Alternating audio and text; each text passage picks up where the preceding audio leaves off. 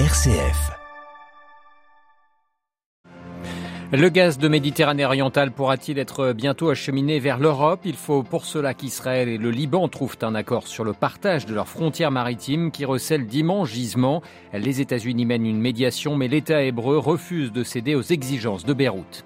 Première réunion de la communauté politique européenne à Prague ce jeudi. Pas moins de 44 pays veulent réaffirmer un nouvel ordre sans la Russie de Vladimir Poutine. Dans ce journal également, reportage à Istanbul où l'inflation galopante pousse de nombreux Turcs à cuisiner chez eux. Et puis les saints sont des perles précieuses et un grand catéchisme en images. Tels sont les mots du pape François qui a reçu au Vatican ce matin les participants à un congrès sur la sainteté aujourd'hui. Radio Vatican, le journal Olivier Bonnel. Bonsoir. L'accord semblait en voie d'aboutir après plusieurs mois de négociations. Un accord délimitant la frontière maritime entre Israël et le Liban voisin. L'accord proposé grâce à une médiation américaine. Mais l'État hébreu a fait un pas en arrière ce jeudi, refusant des amendements proposés par Beyrouth. En jeu, l'accès aux gigantesques gisements gaziers de la région. Les précisions de notre correspondant en Israël, Lucas de Villepin.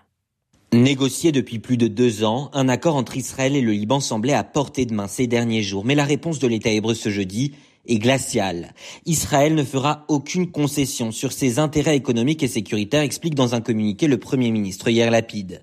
En d'autres termes, il n'est pas question de céder aux exigences de Beyrouth, car il y a deux jours, les autorités libanaises avaient soumis plusieurs amendements au texte préparé par les États-Unis, médiateurs dans ce dossier.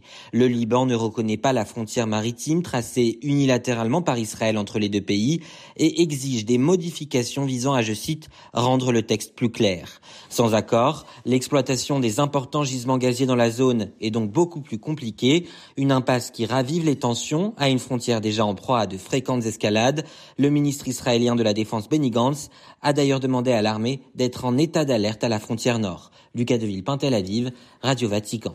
Au moins 82 morts dans la répression des manifestations à Zahedan dans le Kurdistan iranien. Tel est le lourd bilan dressé par l'ONG Amnesty International. Le président iranien Ebrahim Raisi a ordonné une enquête. Depuis bientôt trois semaines, les manifestations se poursuivent à travers l'Iran. Le Parlement européen a demandé aujourd'hui à Bruxelles de prendre des sanctions à l'encontre des responsables iraniens impliqués dans la mort de Masha Amini et dans la répression qui a suivi. Une première réunion de la communauté politique européenne ce jeudi à Prague. Il s'agit des 27 pays de l'Union européenne, mais également du Royaume-Uni, de la Turquie ou de plusieurs pays des Balkans.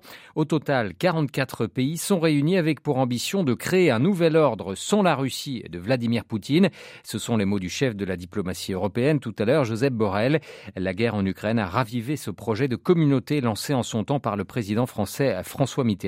Nous y reviendrons plus en détail dans notre journée, dans notre journal demain matin. Intervenant en vidéoconférence, le président ukrainien Volodymyr Zelensky a lui demandé une nouvelle fois du soutien en armement, demandant aux 44 pays réunis à, Prague euh, armes. L'Ukraine doit gagner pour empêcher les chars russes d'aller à Varsovie ou Prague, a-t-il notamment déclaré. Sur le terrain, Kiev a annoncé aujourd'hui avoir repris 400 km carrés dans la région administrative de Kherson en moins d'une semaine. Et puis les premières inspections menées cette semaine par les autorités suédoises sur le site des fuites des gazoducs Nord Stream 1 et Nord Stream 2 en mer Baltique renforcent les soupçons de sabotage. C'est ce qu'a annoncé aujourd'hui le parquet suédois. En Turquie, la hausse des prix à la consommation a franchi un nouveau sommet atteignant un taux officiel de 83,5% sur un an en mois de septembre. Alimenté par la hausse des prix de l'énergie et par la politique monétaire du président Recep Tayyip Erdogan, l'inflation touche tous les secteurs, à commencer par les transports et les denrées alimentaires. Alors pour faire des économies, de nombreux Turcs privilégient les produits faits maison. C'est ce qu'a constaté Anne Landlower sur un marché d'Istanbul. D'un œil expert penché sur l'étal, Fatosh achète les deux principaux ingrédients de son concentré de tomates qu'on appelle salcha en turc, des tomates bien sûr et des poivrons elle remplira des bocaux entiers qu'elle consommera jusqu'au printemps. Fabriquer son propre salcha, une habitude que cette retraitée avait un peu perdue. Mais le prix des conserves a tellement augmenté que Fatoche s'est remise au fourneau, non sans pester sur la hausse du coût de son panier de courses. Tout est cher partout, même le marché est devenu cher, mais ça reste moins cher que ce qu'on trouve dans les magasins. Alors autant cuisiner soi-même quand on le peut. C'est simple en Turquie, si tu as de l'argent, tu manges, si tu n'en as pas, tu ne manges pas. Selma Adama, employé d'une coopérative qui vend ses salchas sur le marché, confirme que ses produits ont moins de succès ces derniers mois.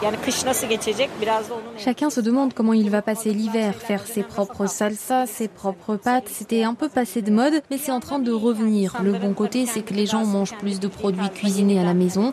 Le mauvais, c'est que ça repose essentiellement sur le travail des femmes. Ça alourdit leur travail domestique. Le président Recep Tayyip Erdogan, qui espère être réélu en juin 2023, affronte le mécontentement des Turcs. Il a promis une baisse de l'inflation à partir du début de l'année. À Istanbul, un pour Radio Vatican.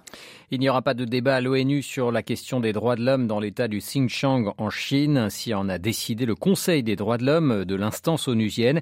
Une majorité des 47 États membres du Conseil s'est opposée à ce que la question soit abordée. Parmi les soutiens de la Chine, on retrouve Cuba, le Venezuela ou le Pakistan, mais aussi de nombreux pays africains. Pékin est accusé de génocide envers la minorité ouïghour dans cet état de l'ouest du pays.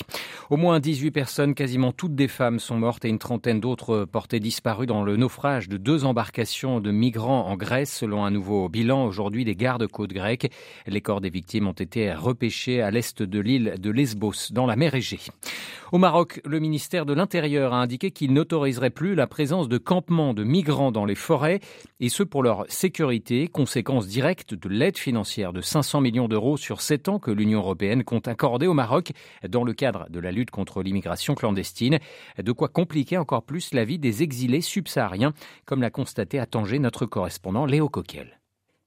Ici, euh, c'est le premier caniveau Quelques cartons posés à même le sol, glissés sous une dalle en béton, des bâches en plastique, des couvertures. C'est dans ces conditions qu'Adama, 27 ans, et une quinzaine de personnes dorment depuis leur arrivée à Tanger il y a un peu plus de trois mois. On fuit la police. La police, s'il nous voit dans les maisons, il nous fait repartir euh, dans la capitale. On ne peut pas vivre euh, aux villes parce que les Arabes ils nous dénoncent. Et du coup, euh, il y a beaucoup de mes frères qui vivent ici. Adama n'a pas attendu l'annonce de Khalid Zerouali, le monsieur immigration au Maroc, pour prendre ses précautions lui et ses compagnons, déjà fatigués, passent soit la nuit en forêt, soit dans les caniveaux d'un terrain vague. Je pense que l'hiver, ça se rapproche bientôt et ça va être très très dur pour nous parce que du coup le sol va se mouiller. Il y a beaucoup d'insectes, des animaux forestiers qui, qui, vont sortir pour nous déranger. Épuisés par la nuit, ces migrants guettent les patrouilles de police du matin et occupent une maison à l'abandon le jour. Pas d'électricité, pas d'eau courante, pas non plus de sanitaire, mais un peu de répit pour Jean-Paul. Je ne comprends pas cette vie, quoi. Je ne comprends pas. On est tous déçus. Je vois une seule option, c'est rentrer en Europe. Quelles que soient les difficultés, la souffrance. Comme Adama et Jean-Paul, ils sont des milliers de subsahariens à vivre dans les forêts du Maroc, dans la région de l'Ayoun, au sud tout près des îles Canaries, ou au nord vers la ville de Tanger, proche des côtes andalouses et des enclaves espagnoles de Ceuta et Melilla. Léo Coquel à Tanger pour Radio Vatican. Les saints sont des perles précieuses, leur vie est semblable à un catéchisme en images. Le pape François a reçu ce matin les 300 participants au colloque sur la sainteté aujourd'hui, organisé ces jours-ci à Rome. Dans son discours, le Saint-Père a détaillé quelques caractéristiques de la sainteté à la lumière du Concile Vatican II, dont approche le 60e anniversaire. Delphine Allaire. Le pape rappelle qu'un chapitre entier de Lumen Gentium, l'une des quatre constitutions conciliaires, est dédié à la vocation universelle à la sainteté. La sainteté, un appel pour tous, c'est ce qu'entend François lorsqu'il évoque les saints de la porte d'à côté dans son exhortation apostolique Gaudete et Exultate en 2018. La sainteté n'est pas un programme d'effort et de renoncement, précise François. C'est avant tout l'expérience d'être aimé de Dieu qui n'est pas l'émotion d'un instant ou un simple optimisme, mais la certitude de pouvoir tout affronter avec la grâce et l'audace qui viennent de Dieu. Sans cette joie à la fois se réduit à un exercice opprimant et triste, on ne devient pas saint en faisant la tête, il faut un cœur joyeux et ouvert à l'espérance. Le pape cite trois exemples de cette sainteté pleine de bonne humeur, les bienheureux Jean-Paul Ier, Carlo Acutis et la joie parfaite de Saint François d'Assise. Ainsi les saints ne viennent pas d'un monde parallèle, ils sont des croyants insérés dans un quotidien. Le pape a conclu rappelant une dimension peut-être sous-estimée de la sainteté, celle de l'humour. Prendre la part qui vous fait rire de la vie, cela a-t-il assuré. Delphine Allaire et le pape dans le programme du prochain voyage apostolique au Bahreïn du 3 au 6 novembre prochain a été dévoilé aujourd'hui. Tous les détails sont bien sûr à retrouver sur vaticannews.va.